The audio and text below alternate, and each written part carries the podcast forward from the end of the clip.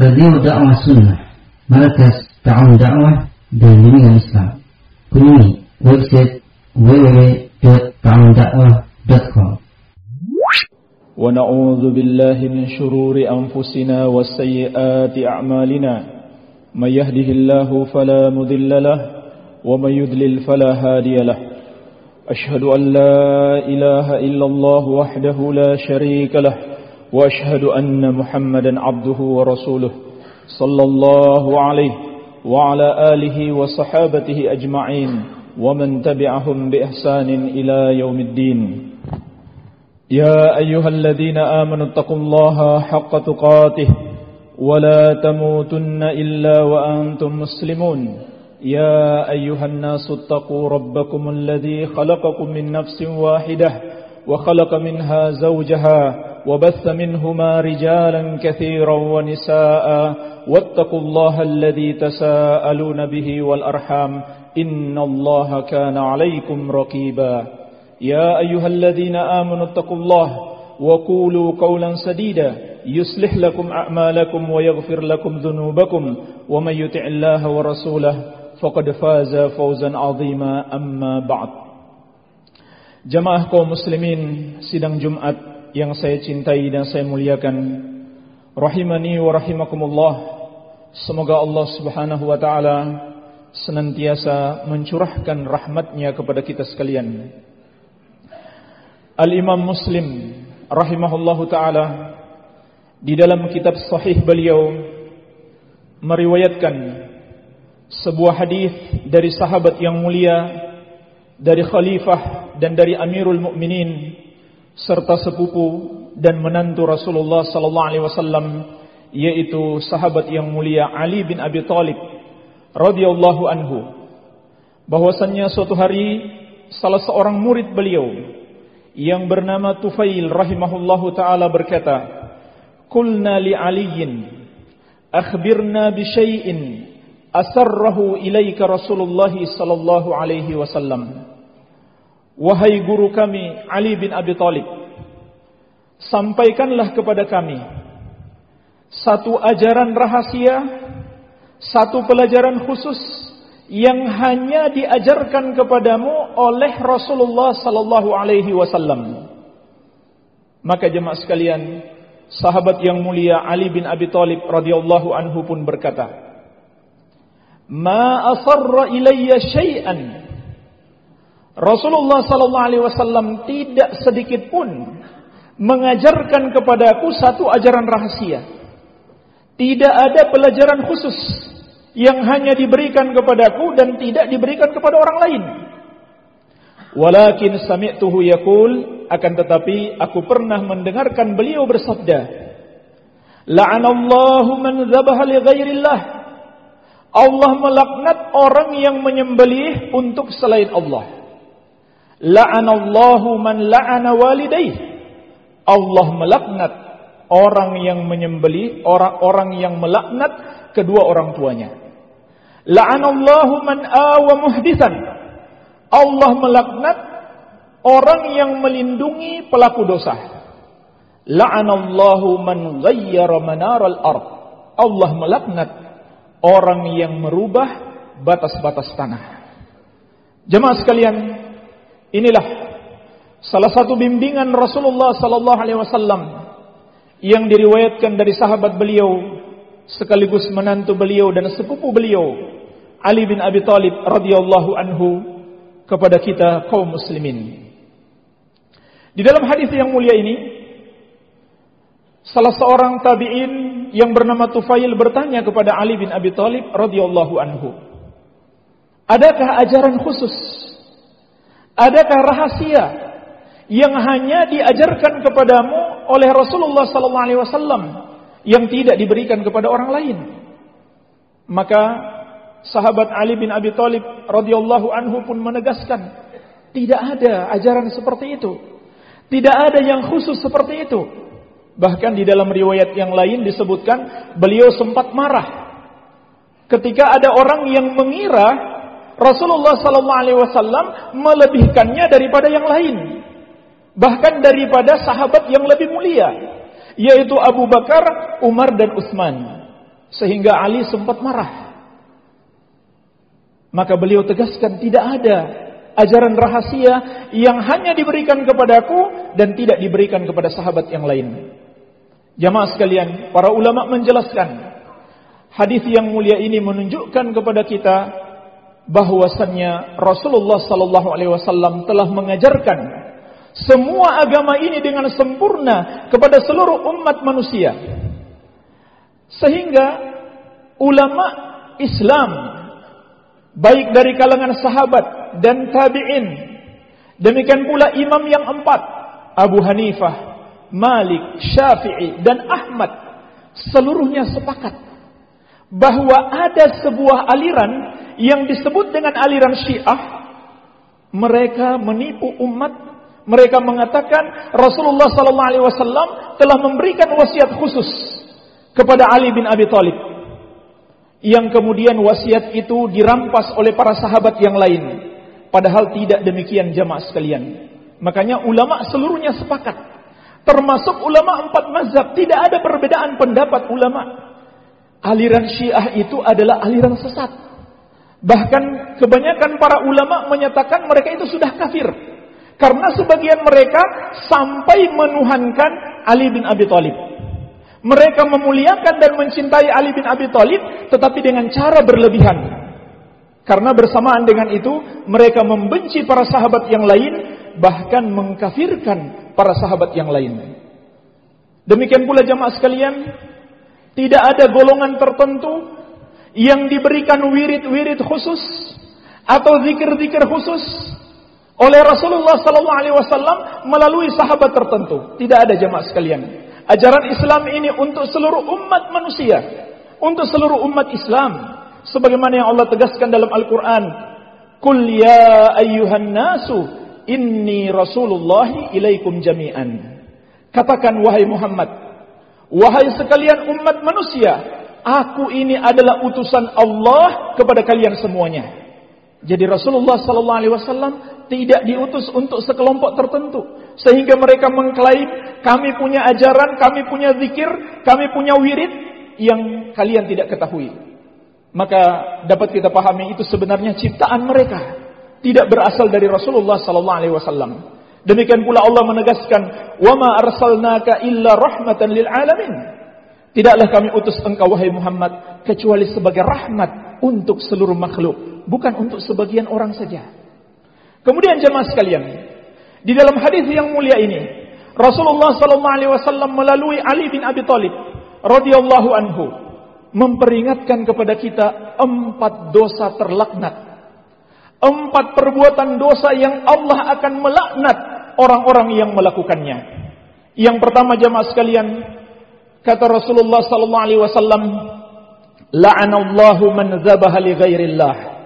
Allah melaknat orang yang menyembelih untuk selain Allah. Jamaah sekalian, Allah melaknat itu artinya Allah menjauhkan dia dari rahmat Allah. Allah murka kepadanya. Maka yang pertama kata Nabi sallallahu alaihi wasallam yang Allah jauhkan dari rahmatnya dan Allah murka kepadanya yaitu orang yang menyembelih untuk selain Allah. Kenapa demikian jamaah sekalian? Karena menyembelih itu ibadah. Sehingga orang yang menyembelih sebagai sesajen, sebagai persembahan, sebagai pengagungan dan pendekatan diri kepada selain Allah, seperti menyembelih untuk para jin, menyembelih untuk yang mereka anggap sebagai penguasa atau sebagai penunggu di tempat tertentu seperti di lautan tertentu atau di gunung-gunung tertentu. Bahkan mereka meyakini para jin itu telah menguasai gunung tersebut, itu sudah syirik.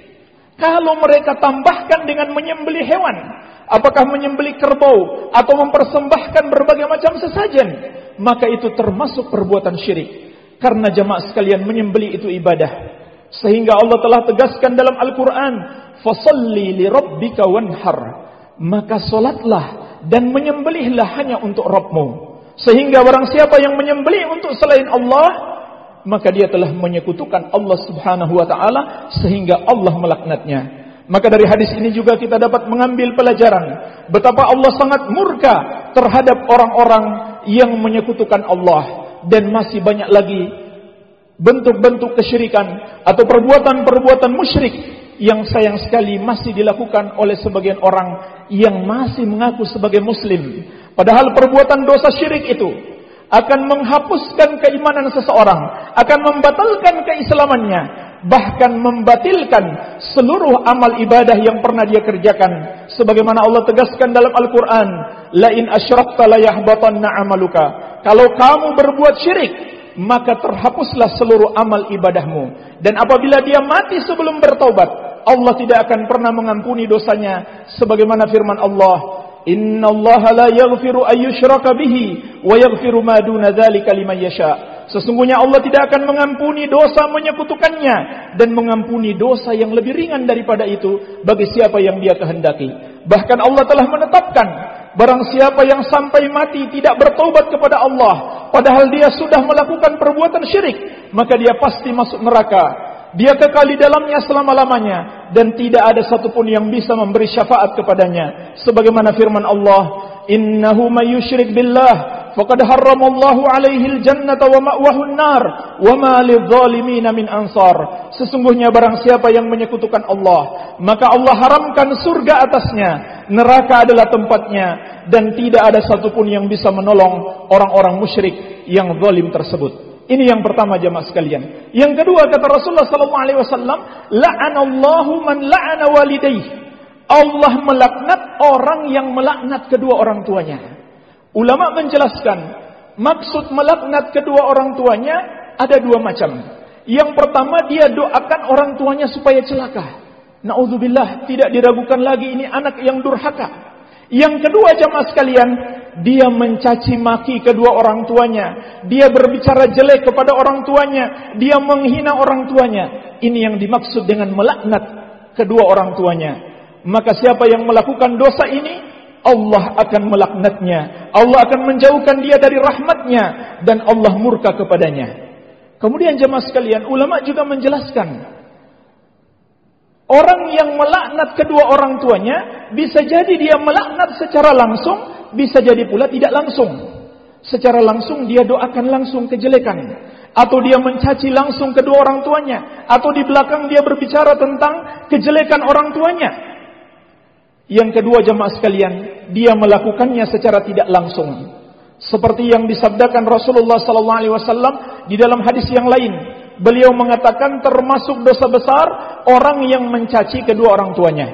Sahabat pun heran, ya Rasulullah, apa ada orang yang mencaci kedua orang tuanya sendiri? Kata Rasulullah sallallahu alaihi wasallam, "Yasubbu abar rajul fayasubba ummah fayasubba abahu, wa yasubbu ummahu fayasubba ummahu." Dia mencaci bapaknya orang lain, kemudian orang itu balas mencaci bapaknya. Dia mencaci ibunya orang lain, kemudian orang itu balas mencaci ibunya, itu sama saja dia telah mencaci kedua orang tuanya sendiri. Maka jamaah sekalian, ini dosa besar, harus kita jauhi dan menunjukkan kepada kita orang tua memiliki kedudukan yang besar atas kita. Harus kita berbakti kepada mereka dan hati-hati lisan kita, jaga lisan kita, jangan sampai menyakiti kedua orang tua kita. Jangankan membentak jamaah sekalian, sekedar mengatakan uf atau ah saja. Kata Allah Subhanahu wa taala, "Fala takul uf." Jangan sekali-kali kamu berkata kepada kedua orang tuamu uf. Ulama ahli tafsir menjelaskan arti kata uf itu adalah kalimat hardikan yang paling halus, yang sangat halus sekali. Mungkin kita anggap biasa, tetapi dalam syariat Islam, di dalam pandangan Allah itu adalah dosa yang sangat besar. Kemudian yang ketiga jamaah sekalian, kata Rasulullah sallallahu alaihi wasallam, la'anallahu man awa muhdisan. Allah melaknat orang yang melindungi pelaku dosa. Jemaah sekalian, pelaku dosa dalam hadis ini dijelaskan para ulama ada dua makna. Yang pertama, dosa menyakiti orang lain, seperti mencuri barang orang. Dan yang lebih dahsyat lagi adalah dosa yang menyebabkan pertikaian antara kaum muslimin, peperangan, permusuhan, bahkan sampai pertumpahan darah dan pembunuhan kaum muslimin. Jamaah sekalian, ini dosa besar yang akan dilaknat oleh Allah orang yang melakukannya. Sebagai contoh jamaah sekalian dan sering diingatkan oleh para ulama besar di masa ini, yaitu orang-orang yang melakukan demonstrasi di jalan-jalan atau memancing orang, memanas-manasi orang dan mengajak mereka melakukan demonstrasi. Kemudian pada akhirnya antara yang mendukung dan yang menolak tuntutan tersebut mereka bertengkar. Mereka kemudian saling bertikai bahkan sampai tumpah darah. Bahkan juga tidak jarang antara masyarakat dan aparat yang sama-sama muslim terjadi pertumpahan darah akibat mereka terprovokasi dengan orang-orang yang melakukan demonstrasi dan mengajak mereka untuk melakukan demonstrasi. Jamaah sekalian, demonstrasi itu bukan ajaran Islam. Itu asalnya dari orang-orang kafir dan Nabi sallallahu alaihi wasallam telah mengingatkan kita, "Man tashabbaha biqaumin fahuwa minhum." Barang siapa menyerupai satu kaum, maka dia bagian dari mereka. Rasulullah sallallahu alaihi wasallam dan para sahabatnya tidak pernah mengajarkan kita kalau mau menuntut sesuatu atau kalau mau menegur seseorang dengan cara demokrasi atau dengan cara demonstrasi, melainkan dengan nasihat yang baik, disampaikan dengan cara yang baik. Inilah tuntunan Rasulullah sallallahu alaihi wasallam. Jangan kita ikut-ikutan apa yang dilakukan oleh orang-orang kafir. Ini makna yang pertama, orang yang melakukan dosa yang dimaksudkan di dalam hadis ini. Makna yang kedua dikatakan para ulama, maksudnya adalah orang yang mengada-ada di dalam agama, yang menciptakan cara-cara baru di dalam agama, apakah itu dalam keyakinan atau dalam ucapan maupun dalam perbuatan, dia menciptakan cara sendiri, ajaran sendiri yang tidak diajarkan oleh Rasulullah sallallahu alaihi wasallam. Maka kata Nabi sallallahu alaihi wasallam, barang siapa yang melindunginya, Allah akan melaknatnya. Melindunginya itu juga ada dua makna kata para ulama. Yang seharusnya dia diberikan hukuman karena orang ini punya koneksi, orang ini punya jabatan, orang ini punya pengaruh, kemudian dia berikan perlindungan supaya dia tidak tersentuh hukum. Maka orang yang memberikan perlindungan ini, Allah melaknat kepadanya. Yang kedua, dia sekedar ridho, dia sekedar setuju dengan perbuatan tersebut. Itu sama saja dia sudah melindungi perbuatan dosa itu, maka Allah melaknatnya. Ini bagi orang yang melindunginya dan setuju terhadapnya apalagi yang melakukan perbuatan tersebut. Oleh karenanya dalam riwayat yang lain disebutkan la'anallahu man ahdatsa hadatsan au awa muhdisan. Allah melaknat orang yang melakukan perbuatan dosa tersebut serta yang melindungi perbuatan dosa itu. Wabillahi taufik walhamdulillahi rabbil alamin.